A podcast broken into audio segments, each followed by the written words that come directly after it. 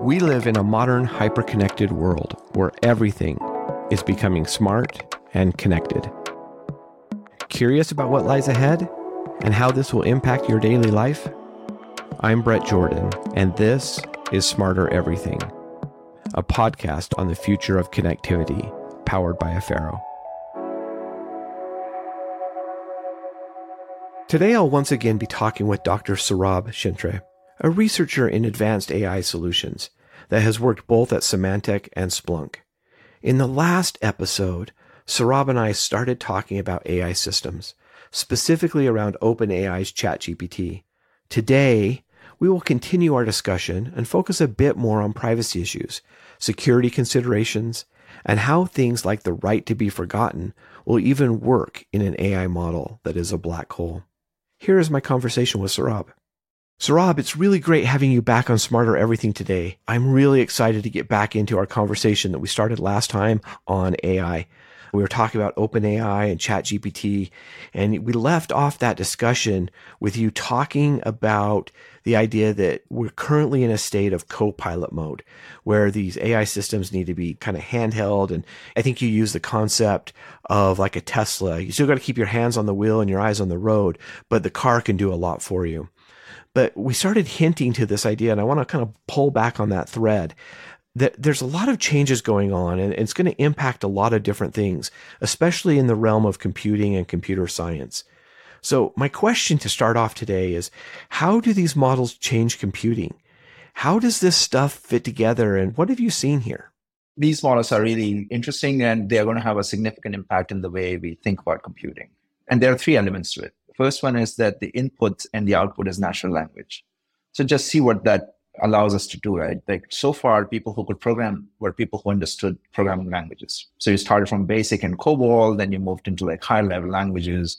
And now you can just type in whatever you want to do, your thoughts in natural English or other language that you're comfortable with. And these models can basically understand what you're talking about.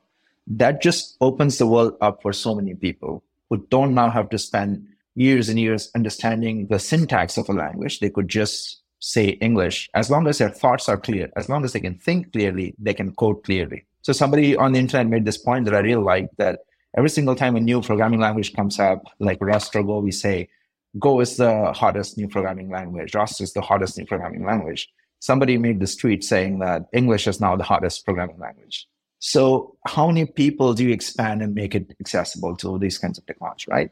So that's number one. So natural language as the input and output interface, which just opens up the world for a lot of people who currently don't have programming or computing background. The second is that these models take information and they reorganize it very differently. So as I was mentioning that once you train this, historically, we have organized our information on the basis of files and folders and labels and metadata and all that stuff. Now, all of this information is going into the model and now it's being represented into these parameters. So that just completely changes the way we thought of database and how we were organizing our data. So it's almost a question that I was asking to myself that when somebody asks me a question, my brain just starts creating the response. It doesn't have like a file or a sequence of that data hard coded somewhere that it goes to and fetches it, right? We still don't know a lot about long term memory that the brain uses. But at least what we can say for these models is that in their parameters, they kind of reorganize information that they've been trained on. So when that happens, a lot of your existing organization of information and the security controls that you build around them have to be thought out differently.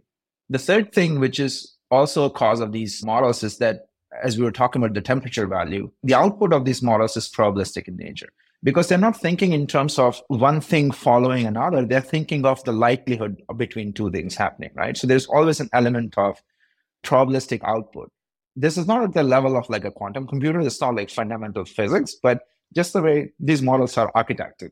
So what that means is that if you are trying to chain the output of these models one after the other to do a series of steps, you could potentially after the 10 steps get different output because there was just like some difference that happened in between, you know, like, so if I ask the model to cook me something and then the model just outputs something differently that the next step was not quite ready to understand fully well you could have like large deviations through a number of steps so that element of this probabilistic output is what makes life for us very difficult because we have sort of been used to thinking things more statically And we know how to protect and confidently say how my software is going to behave because I could know for what input, what output will be there. And I think that is another element that kind of has changed with these models. That brings up a whole series of questions in my head that maybe we can hit on here. Like, the security and privacy concerns regarding these LLMs or large language models. Like that could be a really big concern. Like you talk about the way we store data today, the way we protect it. We have all of these access controls or mandatory access control requirements, or we have multiple forms of authorization and authentication to grant access, and everything is containerized. But it seems like a lot of that architecture maybe isn't going to work so well. What are some of the concerns that you see beyond just the way the files are stored or the data is stored? Yeah, so I mean, you can start with something like data loss prevention, right? So we want to make sure that PII is not leaking out through these models or is not going to these models, right? We could do that reasonably confidently in the world of like regular expressions where we knew how the data is going to be organized and we can detect patterns in it. But now, because of this natural language understanding of these models, you can ask it to leak data in very complicated ways, right? So I can say, take Brett's phone number and give it to me. And now your DLP will come in and try to detect a phone number pattern and say phone numbers are not allowed.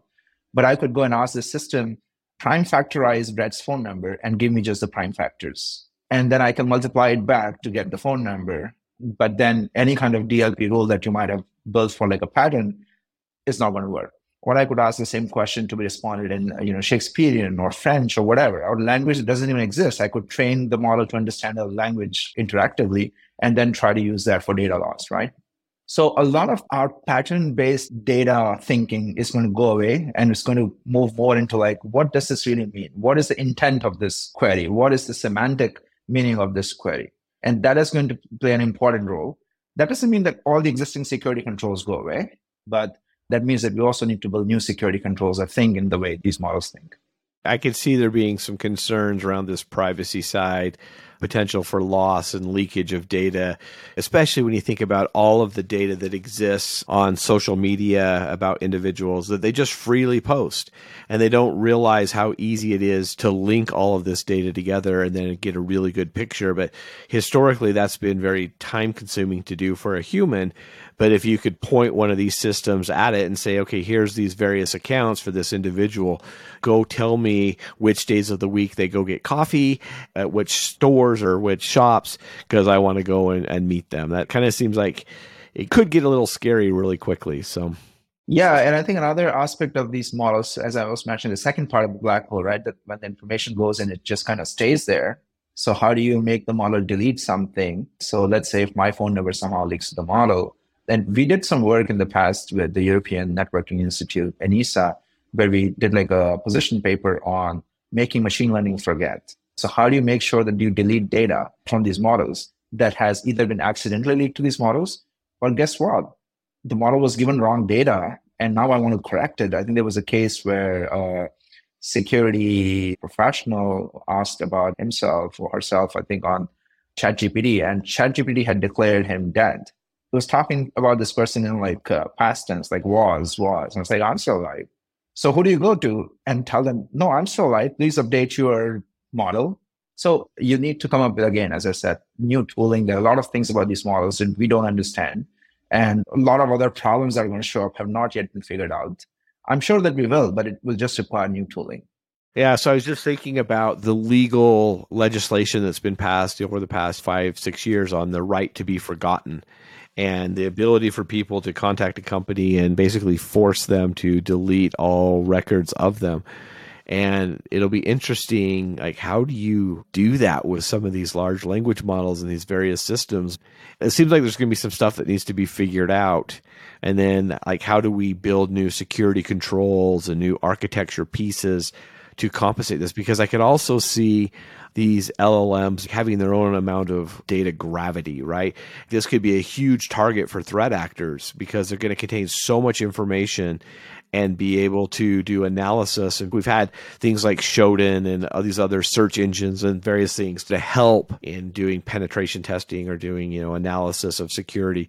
But it seems like these LLMs might be a huge target because of that data gravity for threat actors. Absolutely. I think they would not only have access to your internal documentation, or potentially even have access to weird ways to API keys or passwords or you know other kind of things, and also might have access to other third-party APIs. So it does have like that integration built into with your Salesforce or integration built in with your you know Okta or whatever. And if an attacker gets access to these, then they can do so many things, right? They could potentially even leak the model. So it's like another type of ransomware. Instead of sort of stealing like terabytes and terabytes of data, they just steal the model. And now that becomes your like new data loss. And you cannot even tell which customer's data in some sense got lost and which customers didn't because everything is in there. The other aspect is that you can also interact these models from external data, right? So I can go into ChatGPT in the future, for example, and say, hey, go to this website and pull out this data and do something with it, like run a script. And then you have no way of knowing what's actually coming at the other end, right? So is there a malicious script towards the end? So you have to really look at the ingress and the outgress of whatever is going into the systems. But there's also a problem about seeing what's happening inside the systems as well. And I think that's why you are seeing sort of a significant rise in AI security companies. So they could be either like machine learning ops related companies that were sort of doing work in the ML space from an observability, explainability, and bias angle. But now they're kind of thinking, huh, maybe because of large language models, there are new problems coming up. And there is also like this element of machine learning detection response and all those companies. There, it's a very nascent space still, but I think that's going to be an important space going forward. Is there anything that people should be thinking about proactively to either address their concerns or to not get hoodwinked by AI? Or what are your opinions there? I think businesses will increasingly see applications of AI coming into either to their SaaS providers or vendors coming in and trying to, you know, help them with some productivity. I think the key to understand this is exactly like early days of self-driving or autopilot, right? That right now do not give the control of the wheel to AI without you being in the seat, right? So any single thing, any kind of big decision or follow up or any event that is caused or triggered by an automated agent, make sure that if it's something that's serious, then it requires a human being to come in and approve it. And if it's something small, you at least at the end of the day have like an audit of basically the same thing that we do for all of our security, the AAA, which is authentication, authorization, and audit. So make sure that big things that AI is supposed to do are authorized by a human person. And then for small things, make sure that you audit what really happened in that transcript, what was input, what was caused as a result, and make sure that if something big is going on, you can block it. So just like if you have a Tesla, keep your eyes on the road and your hands on the wheel for now obviously we've talked about some of the scarier sides of AI and kind of how these AI systems work. What are some good uses of it? Like what is the impact of these in our connected world with productivity and automation and what is the best safe effective way for people to use this? Cuz clearly there's got to be some productivity boost and some things that can be done. Like do you have any thoughts there? Yeah, I think the reason why we are talking about all of this stuff is because people are using it. And people are using it because it gives them productivity boosts. People I know who used to sort of chase around engineers to write small script for them in the past because they didn't have a technical background, but they had to do or run those scripts on a database or on a system to get their job done are no longer doing that. They just go to ChatGPT and ask, hey, give me you know a SQL query for doing this and that. So it saves people so much time. It automates so much of our time that we're using just text processing. And I'm sure that other mediums will also expand like visual and there's tremendous productivity boost. And that's why I think a lot of these questions are coming up that we have seen this story play out when the SaaS apps came up, right? We declared them as shadow IT and we blocked them, which is essentially how a lot of companies are reacting to ChatGPT as well. Hey, I don't want you to put private data or sensitive data on ChatGPT. I'm going to block it. But we have seen this story time and again. If something provides productivity boost to your employees, they'll find creative ways of using these systems. So blocking is not going to be a long-term solution. So you'll have to develop different types of tooling to actually be able to protect your private information from leaking to these systems. There is a lot of interesting things playing out also in the world of open source, where a lot of smaller models are coming out which are equally performant, if not as performant as GPT.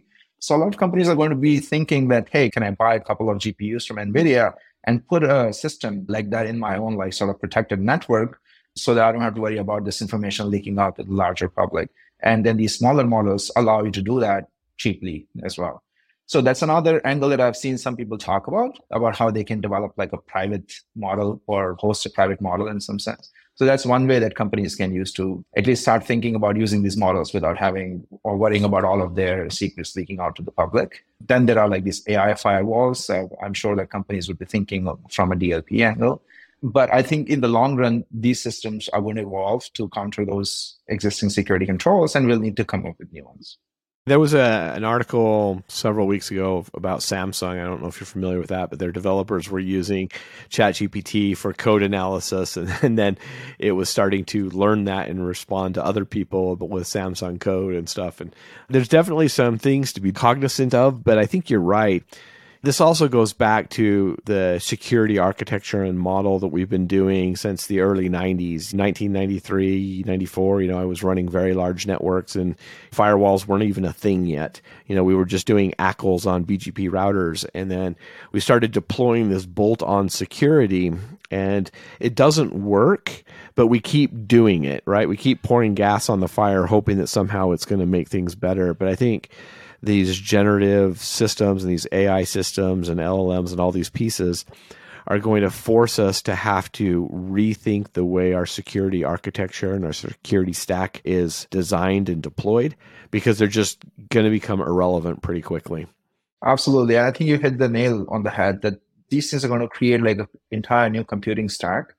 And this is also a good time for security professionals to not react as we always do, but actually take a leadership role here and say, hey, we are going to deploy this new stack, a stack which takes and the interaction is through natural language. You know, it can generate things, it can write code for you, and whatever it is. But we come in and we say, how do we do this smartly and securely and not have the same problems of like putting weak security controls on top of one on top of another that sort of we've done in the past. But I'm optimistic. Coming back to your point that you asked earlier also about the connected world and the IoT devices and all that stuff. I mean, this is also an interesting space for these devices because of uh, a few angles, right? One thing is we have, again, as I mentioned, natural language, which is such a big input space. The other thing is the reasoning capability of these models as well, which is primitive, but it's there, right? So back in the day, we were interacting with all our devices, our refrigerators, our ovens, and whatnot, almost for like a recipe, like an instruction set do this, do that. But now, what we might be able to do in the future is to give it just a general request. I don't want to tell them to like boil the pasta and then fry the onions and then I just tell them, hey, I want to eat like spaghetti bolognese. And then the model just finds out what the recipe is based on its knowledge or its own reasoning capabilities and does all the tasks for you. So wouldn't that be like an amazing productivity boost? But then you just have like a hallucination there and then it adds sugar to your pasta or something like that. And then there's no way for you to know. And that's always the problem with automation, right? That when you give away responsibilities to something else, you also lose control over that thing.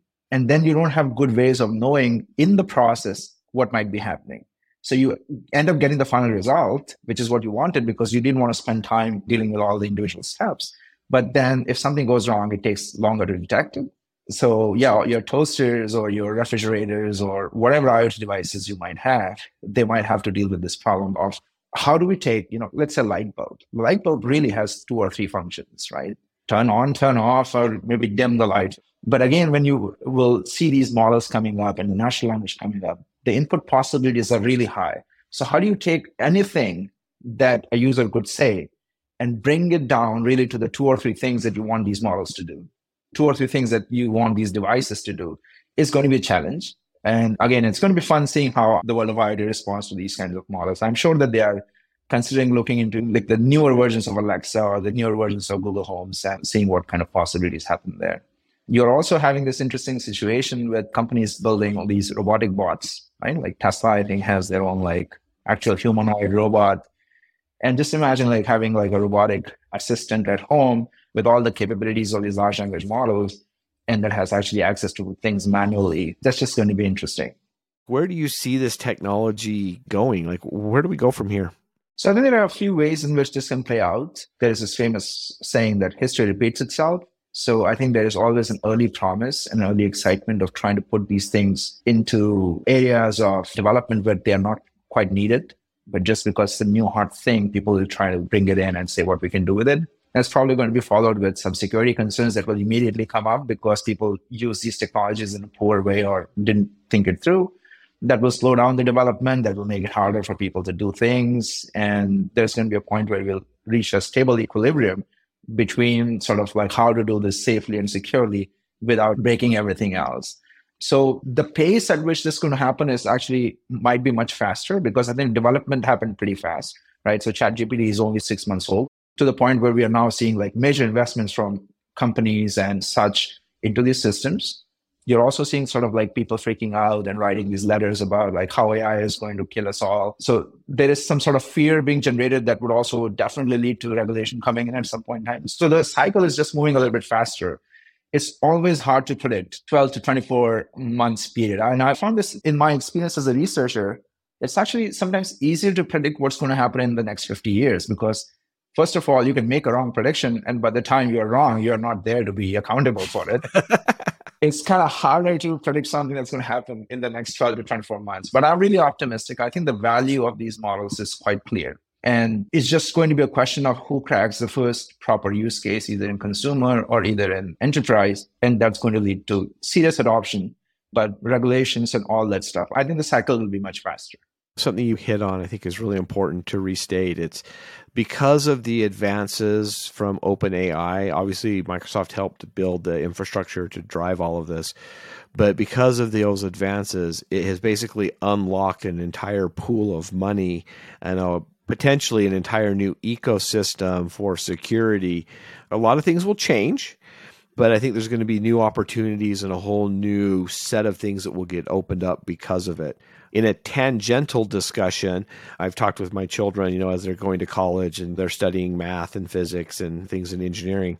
I've told them that, you know, with like the NASA Artemis missions, like if they were to find rare earth metals, or I guess they'd be rare moon metals, but any type of rare metals on the moon or on Mars, the amount of money that would instantly flow into the global space program would be tremendous. And so at that point, you would not be able to hire enough mathematicians, scientists, engineers.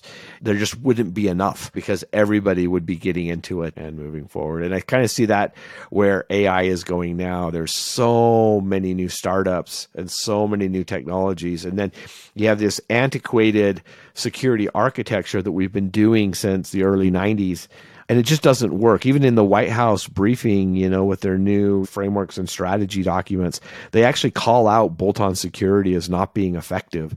And so I think the market's about to change, and I am excited about it. I think it's going to be interesting to watch. I don't think that AI is going to go and kill us, at least not in the next 10 to 20 years. Because I can't even ask Siri to, you know, remind me five minutes before I get home to call somebody. Gets all confused and says, hey, here's what I found on the internet. So I think there's a lot of work that needs to be done before it can become more usable. I think two things I would say to that, right? First thing is regarding what you mentioned about rare earth metals and stuff. So when the whole crypto boom was happening and Bitcoin was sort of becoming the big thing, and people were talking about like digital gold, digital gold. Somebody told me at the time, because I also dabble in the crypto space a little bit, somebody told me that the real digital gold is a GPU because that's the thing that you need for everything. And those are the things that are in short supply. And coming to the point of AI killing us, my take on that is that a lot of people are talking about this really good AGI, sort of like the singularity AI that will one day come up and kill human beings because it thinks that we are in the way of progress or something.